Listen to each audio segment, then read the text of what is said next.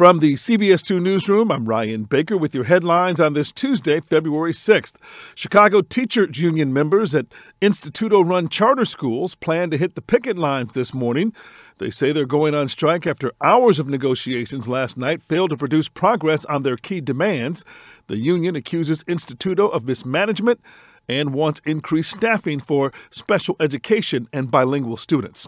Also today, CPS parents for buses will gather with city leaders to call for transportation funding from Chicago Public Schools.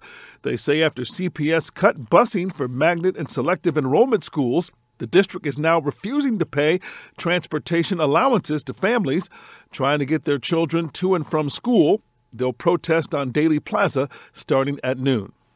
A full week later, a cyber attack continues to impact Lurie Children's Hospital.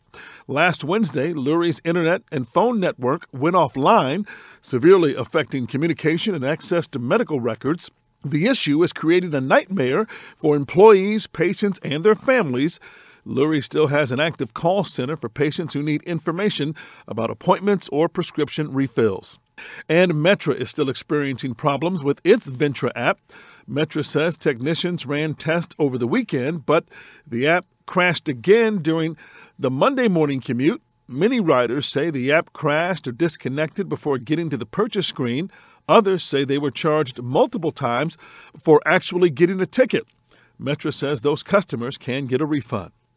Country music star Toby Keith has died after a battle with stomach cancer. A statement on his website says Keith passed away peacefully, surrounded by his family. He was 62 years old. Buckingham Palace announced King Charles has been diagnosed with an undisclosed form of cancer. The 75 year old monarch will carry on with state business as he begins treatment, but will step back from making public appearances. While not confirming the type of cancer, the royals say it's not related to the king's recent treatment for a benign prostate condition. It is another foggy start to the day before some sunshine peeks through. This week's warming trend continues with the high of 45 degrees. For CBS News Chicago, I'm Ryan Baker.